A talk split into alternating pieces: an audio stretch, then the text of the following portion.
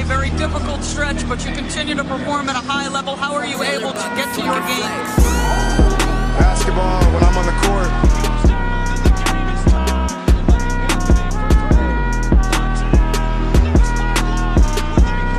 Rebecca, in the future, when you interview me, can you please take off your damn heels? He said, I'll present you, provided you let me wear your heels. We'll save that for later.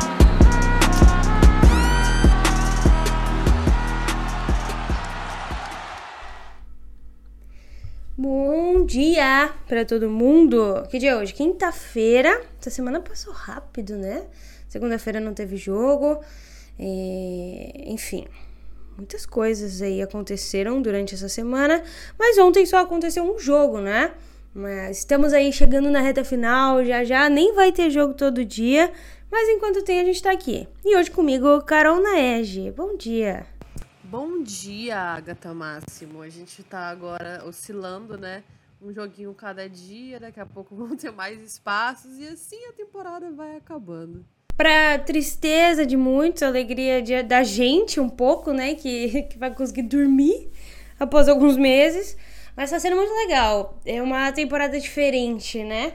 Bem diferente do que a gente tá acostumado nos últimos anos.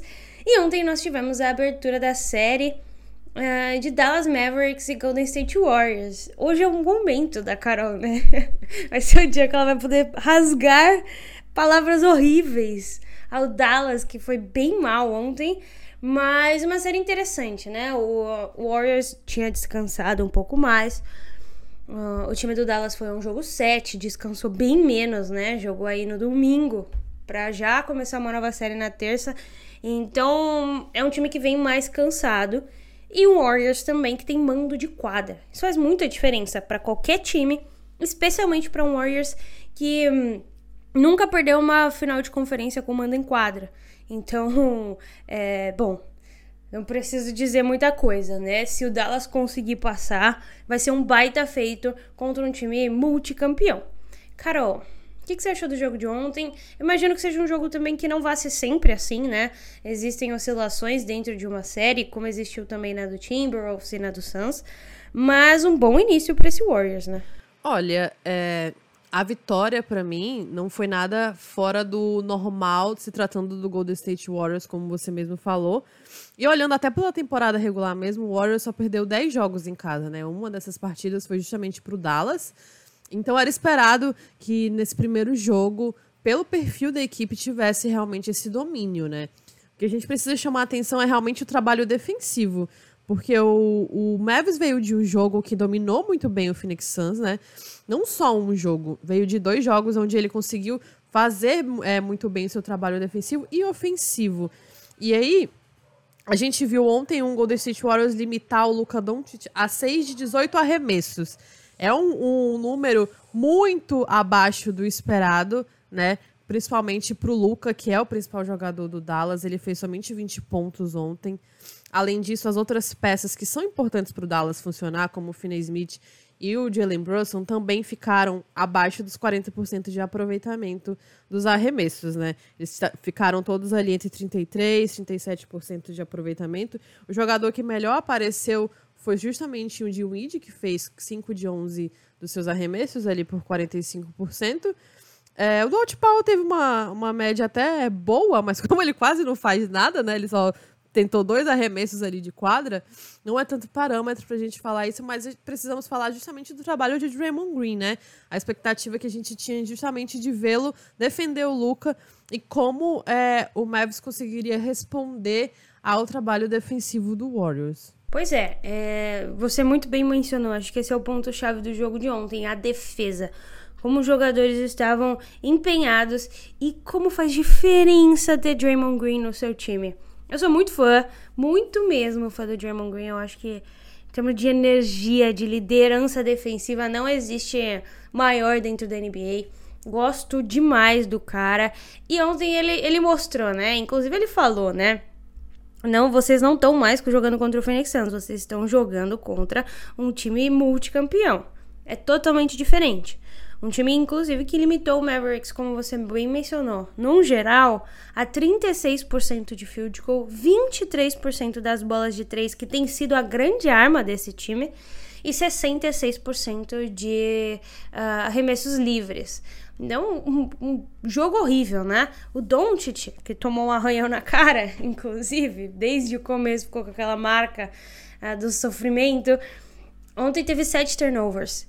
Esse é o número de turnovers que ele teve nos jogos 5, 6 e 7 da série do Suns junto, combinados, né? Somados. Então, mostra muito do que será essa série em termos defensivos e o Luca vai ter que fazer alguma coisa, né? Sendo o principal jogador do time, vindo com todo esse hype que está sendo construído para um cara que ainda é muito jovem, mas enfim, tem muito talento, ele vai precisar achar uma forma de se desvencilhar disso.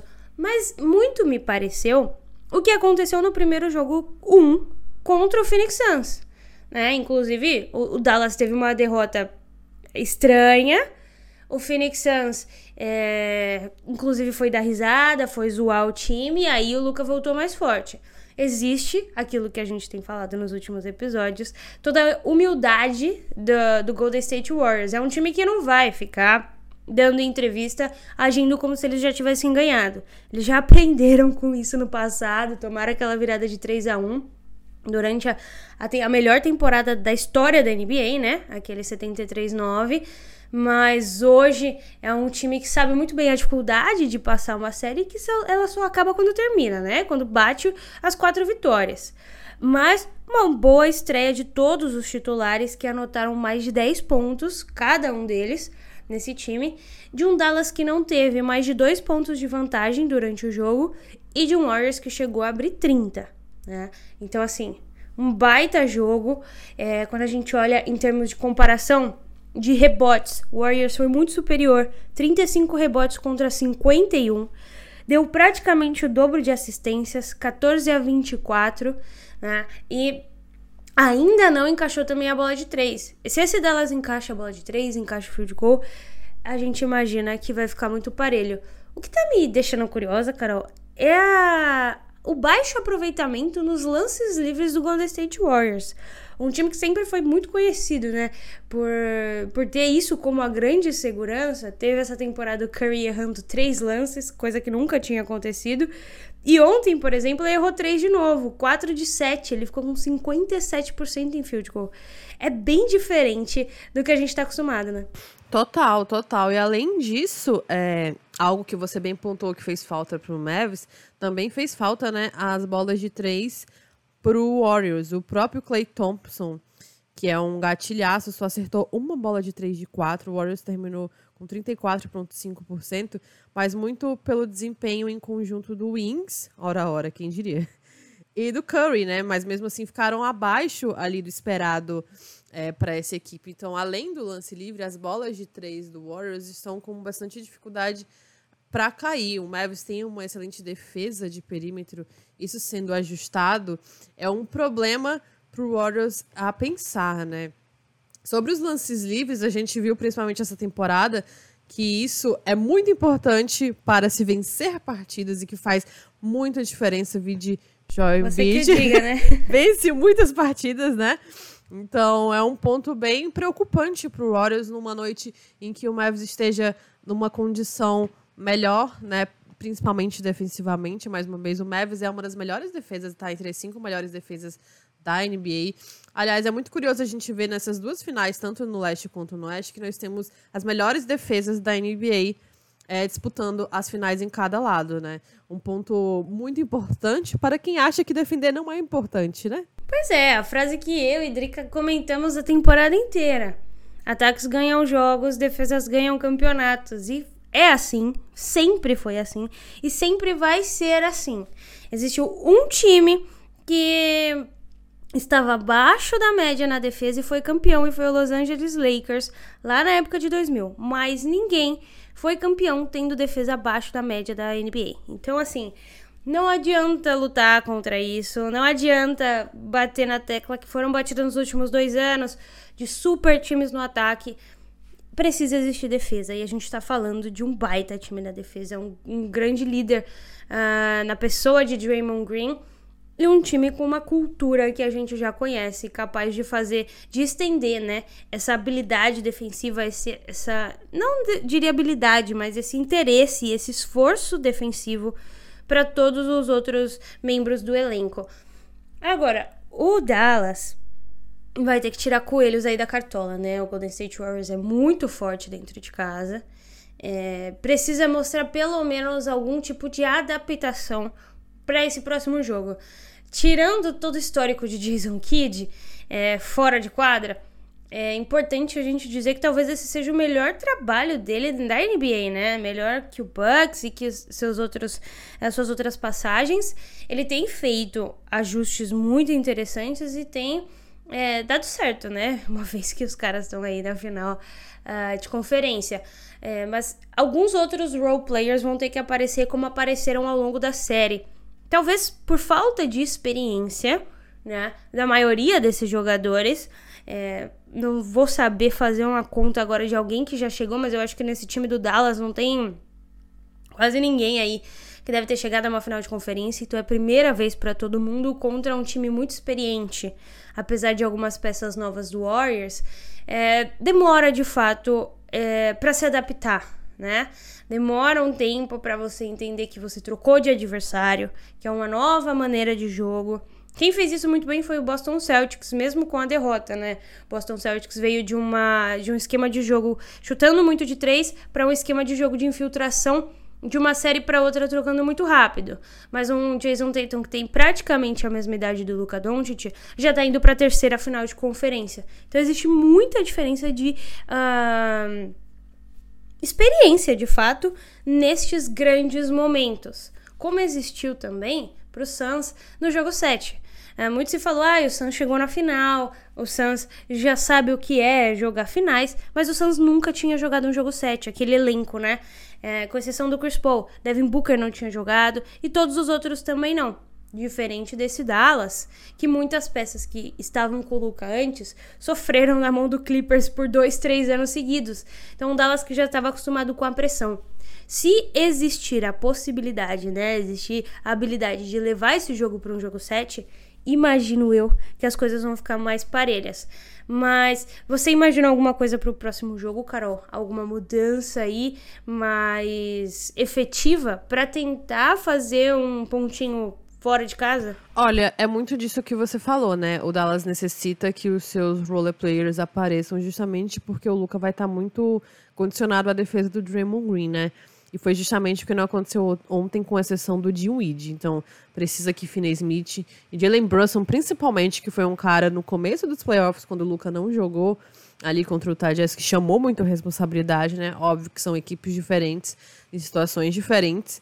É, mas precisa muito que ele volte a aparecer como ele estava nessa, nesse começo de caminhada é, dos playoffs. Senão fica difícil para o Dallas conseguir roubar nesse início de série um mando ali do Warriors.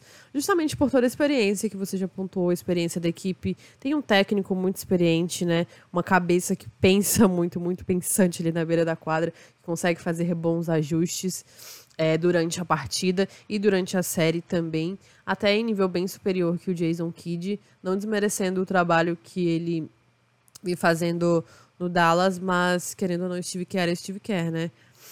Então, acredito que pro, realmente para o Dallas conseguir beliscar um jogo, precisa que esses jogadores que estão ao redor ali do Luca apareçam e principalmente que a bola de três volte a cair, né? Que foi uma arma muito importante, a gente viu bastante no jogo 7 contra o Phoenix Suns é, as bolas de três caíram bastante. Ontem, em alguns momentos, o Bertans, que veio do Wizards, é, até entrou, justamente porque ele tem essa bola de três, né, para recolocar a equipe no jogo, mas não estava funcionando ainda assim. E esse desempenho do banco é muito importante. A gente teve ontem o Warriors com 29 pontos vindo do banco e o Mavs com apenas 20. O, Water, o Jordan Poole e o Otto Porter Jr é, conseguiram entrar na partida e dar esse auxílio, enquanto o Dinwiddie e o Max Kleber só fecharam o jogo com 20 pontos, que faz muita diferença. É isso, né? Hoje nós teremos o jogo entre Boston Celtics e Miami Heat, jogo 2, ainda em Miami, que foi o líder da, da Conferência Leste. E amanhã teremos novamente a partida entre Dallas e Golden State Warriors. Está se afunilando. Ah, agora é jogo todo dia e um só, então comprei uma pipoca, faça uma janta especial aí para assistir. O jogo vai ser bom. É muito provável que Marcus Smart volte hoje, o que significa o homem defendendo Jimmy Butler. E é isso. Pra finalizar, lembrar vocês de duas coisas. Carol, pensa aí numa postinha pra gente fazer hoje, enquanto eu conto pro pessoal da uh, Orelo. Bom, a gente já tem falado alguns dias, mas agora nós estamos na Orelo. E o que é Orelo? Orelo é uma plataforma que remunera os podcasters, então é muito legal, por reprodução ou por assinatura. Então você pode ouvir a gente por lá, esses podcasts que você já está acostumado a ouvir. Cada reprodução de vocês uh, gera um valor pra gente, o que é muito bacana, porque dá trabalho, vocês sabem. E vocês podem também assinar. Existem quatro tipos de planos diferentes e nele vocês recebem conteúdos exclusivos. Textos, podcasts, grupos no Telegram exclusivo, até mesmo camiseta da nossa loja da Watson. Então, se eu fosse vocês, eu acessava orelo.cc barra NBA das Minas, ouvia a gente por lá e aproveitava para assinar um dos planos e ficar mais próximo da gente, né, Carol? Agora me diga, Teremos apostas? Me diga o que você está pensando aí, o que, que a gente vai fazer hoje. Teremos. Então, né? Vamos apostar no feito. No feito é ótimo, no fazedor de café. Que o fazedor de café tá, tá ficando bem. O café dele tá começando a fazer mais efeito, né? Vai passando a, as fases, o café dele começa a fazer mais efeito. O homem tá brabo, né? Vamos lá. Pontos. Quantos pontos está aparecendo Jimmy Butler? Vamos de 25 mais? Podemos. Ah, que mais? Vamos botar o Jalen Brown, porque ele xingou o Jalen Brown? 25 mal, tá pa... 25 mais tá pagando 1,43. 26,5 mais tá pagando 1,93. Vamos de. Vamos acreditar no impossível. Vai fazer né? 40 pontos de novo. Pelo menos 27 tá bom, precisa ser 40. Tá bom, tá bom. Vamos botar o de lembrar, porque ele provocou. E aí vai ter um, uma situação ali dentro de quadra. Ele deu uma. Jalen Brown. Deu uma cutucada ali com uma vara bem curtinha nele. Mais de 24. Mais de 26. Quanto tá pagando pra mais de 24? Mais de 24, 1,87. Mais de 26, 2,10. Você quer arriscar? Porque a média dele no, ah. aqui nos playoffs, por enquanto, tá 23 pontos, mais ou menos. Não, hoje ele vem, hoje ele vem, Carol. hoje ele vem. Hoje, hoje eu tô a fim de. do impossível. Depois que deu certo aquela nossa do Boss Tudo, que ninguém botou fé, uma odd de 5,50. Aí deu bom. Tem o nosso casa PJ Tucker, né? Sempre mata uma bolinha. Essa é a nossa de segurança, Sim. né? Vamos nela. Jogador de 3 pontos. PJ Tucker. Cadê? Um e meio, mais de um e meio. Toda vez que a gente apostou nisso deu certo. Pagando 282.